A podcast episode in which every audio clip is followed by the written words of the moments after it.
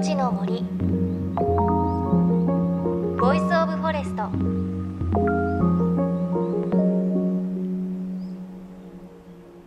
おはようございます。高橋真理恵です。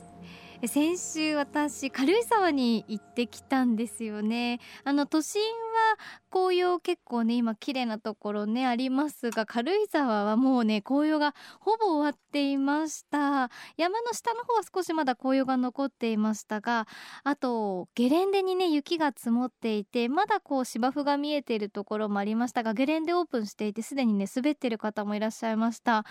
夜の気温が軽井沢マイナス7度で本当に寒くてこう足元から来る寒さというかもうじっとしてられないぐらい寒かったんですよね。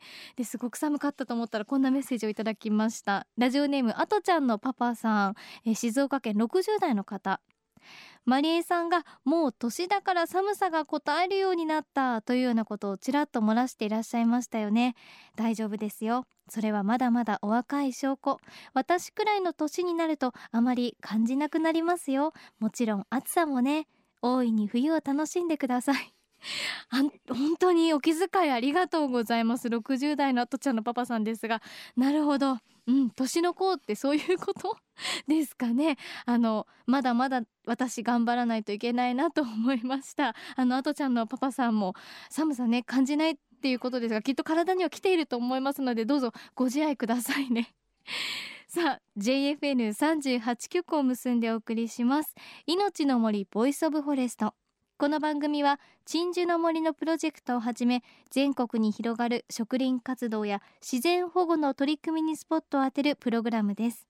各分野の森の賢人たちの声に耳を傾け森と共存する生き方を考えていきます。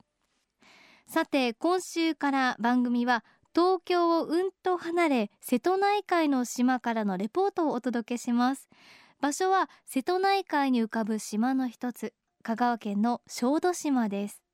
国産オリーブオイルの産地として知られるこの島には自然を相手に大変面白いやり方でオリーブ作りをされている方がいるんです。JFN38 局をネットしてお送りします。命の森 Voice of Forest。今日も最後までお付き合いください。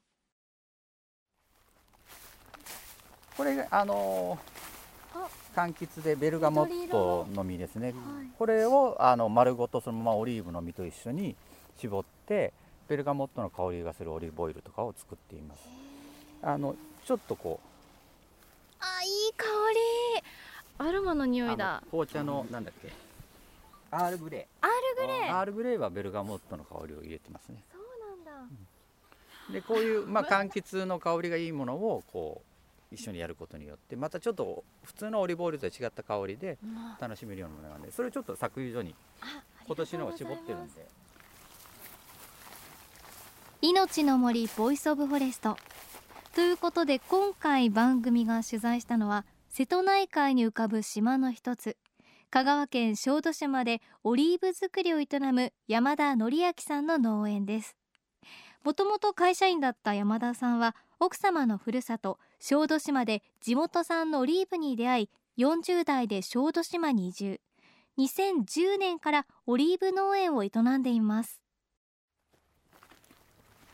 初めて私小豆島に来てオリーブ園に入ったんですけれどすごいです。山田さんの畑は今今も見渡す限りオリーブの木でいっぱいですけど何本ぐらいあるんですか？とここには150本ぐらいあってこれが6箇所で600本ですね。600本すごいですね、はい、で実はあ実は、ね、見えた茶色い実？オリーブってだんだんこう熟するに従って色が変わっていくんですね、はい、で最初は緑色なんですけどそれにだんだんこう黄色になってあの朱色が入って紫になって黒になっていくっていう紅葉していくみたいな感じですね、色が変わります。ああの私たちよくお店で買うのとかはグリーンのもあれば黒っぽいのもあるじゃないですか、はい、あれは調理過程で色が変わってるわけではなくて取る時期そうです。はい。実の熟している時期によって緑とか赤とか黒とか色が違うっていうだけ。で味の違いとかがあるんですか？えっ、と緑の方が香りは強くってあと辛み渋みが強いですね。で黒くなっていくとだんだんこう油分が増えていくので辛みが減っていってこうコクが出てくるみたいな違いがあります。え今私たちがいるところでオリーブの木っていうのは種類あるんですか？そうですね。ここの畑には4種類ぐらい。この木はミッションという木で、えー、と小豆島で一番多く育てられてる木なんですけどもとてもその香りが強くって爽やかな香りがして辛みがピリッとしたオイルになる。これミッションちょっと赤っぽい、はいちグリーンも残ってますけそうですね。ど、えこれってはい。生で食べられるんですか、いやあんまり食べはしないですけど、あのどれぐらいのその味になってるかっていう確認用ではやりますけどええ。普通は食べません。渋みが強いんで。ああなるほど、はい。あー苦い。すごく苦いのは気のせいですか？いやそうですそうです。渋いというか苦いというか。だからオリーブの実は生では食べれません。これすごい苦いですけどこれ鳥食べます？鳥も熟して真っ黒になるまでは食べません。だから緑の実は食べない。そうですよね、辛くて。ポリフェノールオレウロペインっていうポリフェノールが入っていてそれは体にいいんですけどそもそもはうん。虫とか鳥にオリーブが食べられないためにその蓄えたものですのでまずくて当たり前です。まずくないとみんなに食べられちゃうんで、そうですよね、はい、だから虫もあんまり食べません。で熟してきて黒くなってさあもう今からもう落ちてうん。あとは芽が出るために下に落ちるっていう段階になればもう辛みは必要ないので美味しい実になります。だから鳥に食べられてどっかに運ばれてそこで芽が出るっていう。そういう。ねあの鳥も虫も食べない時期のオリーブをいただいたんですがもうねしばらくこう舌に渋みが残るように本当にねこれがあんな美味しいオリーブオイルになるのっていう感じだったんですよね。さあそして山田さんの農園は他とは大きく違うところがあります。それが国内で初めてオリーブの有機栽培に成功。現在もそれを継続しているということなんです。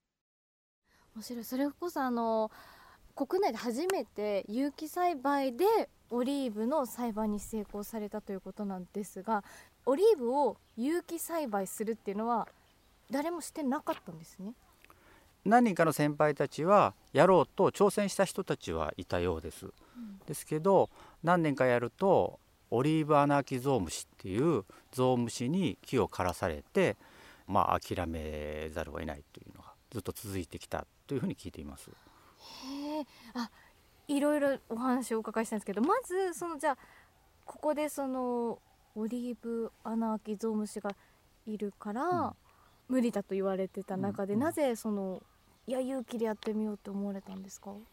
逆にたくさんの理由があるんだったら僕もできないなと思ったかもしれないですけどもオリーブアナキゾウムシだけのことであればその虫を何とかすればできるんだったらあいけるかもっていけるんだったらやってみようっていうふうに思いました。もちろん初めてオリーブアナアキゾウムシって伺ったんですが世界的にいるものですか？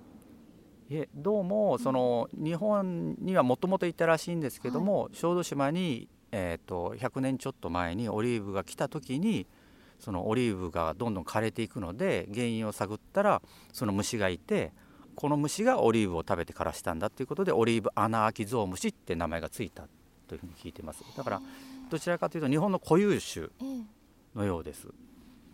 えへえ。でもあれオリーブってもともと日本にはなかった。なかったですね。はい、けどえ不思議ですねそのオリーブを食べるゾウムシっていうのが。どっちが先ですかね？え、もともと金木犀とかライラックとか木星科の木にひっそりと暮らしてたんだと思うんですね数が少なくって。はい。それが海外からオリーブがたくさんやってきてその辺りに植わってその虫がオリーブに気づいて食べたらすごい自分たちにぴったしだっうんてなって、今までひっそり山で暮らしてたのが畑に来てたくさんどんどんどんどん増えていった。へということみたいですね。ええじゃあそのアナキゾウムシはカラスっていうのは実を食べるんですか？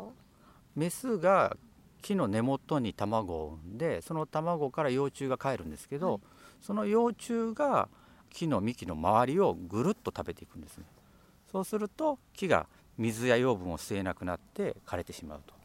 だから幼虫が食べることによって枯れます。しかもそれが実じゃなくてその幹というか、はい木を。木を食べる。いやここまでお聞きするとそのオリーブアナアキゾウムシってもちろん見たことないのでどういう虫かなとどうどんな感じですか？お見せしましょうあかいるんですか、ええ。ポッケから？えあすごい。これあのー毎朝一年中こう畑を見回ってええ。ゾウムシをその取るんですけど、はい。その時のその取るための道具なんですよ、ええ。でこれは幼虫をかき出すためのそのピンセットのドライバーです。あドライバーだ。えドライバーでこれかき出すんですポーチからドライバーが出てきましたがその奥からもしかして。あ出てきました。へえ黒と白のまだらで1センチちょっと大きいぐらいですかね。で正面から見ると象の鼻みたいなのがついているので確かに象っぽいんですけど私てっきり死んでるのかと思ったらゆっくり動いてますね。はい。もう今の時期は冬眠してる時期なんですけあそうどですね。今こうで明るいところに出てきたのではいはい。びっくりして起きちゃったみたいですね。びっくりして、はい。怖さとかないですね。私虫そんな得意じゃないですけど全然触れるぐらい。へえてかすごい硬いんですね。うん硬いですね。え動きは？寝起きでこれ寝てるんでこんな感じですけどはい。ね。起きたらトトトトトトっていきます。あそうなんですね、はい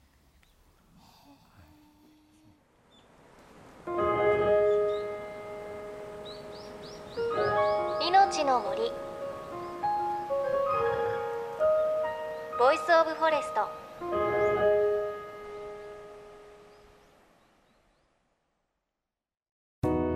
JFN38 局では東日本大震災で被災した沿岸部に津波から命を守る森の防潮堤を作る鎮守の森のプロジェクトを支援する募金を受け付けています。この命を守る森づくりに取り組んでいる AIU 損害保険株式会社では中小企業を災害や事故から守る損害保険のラインナップビジネスガードを提供。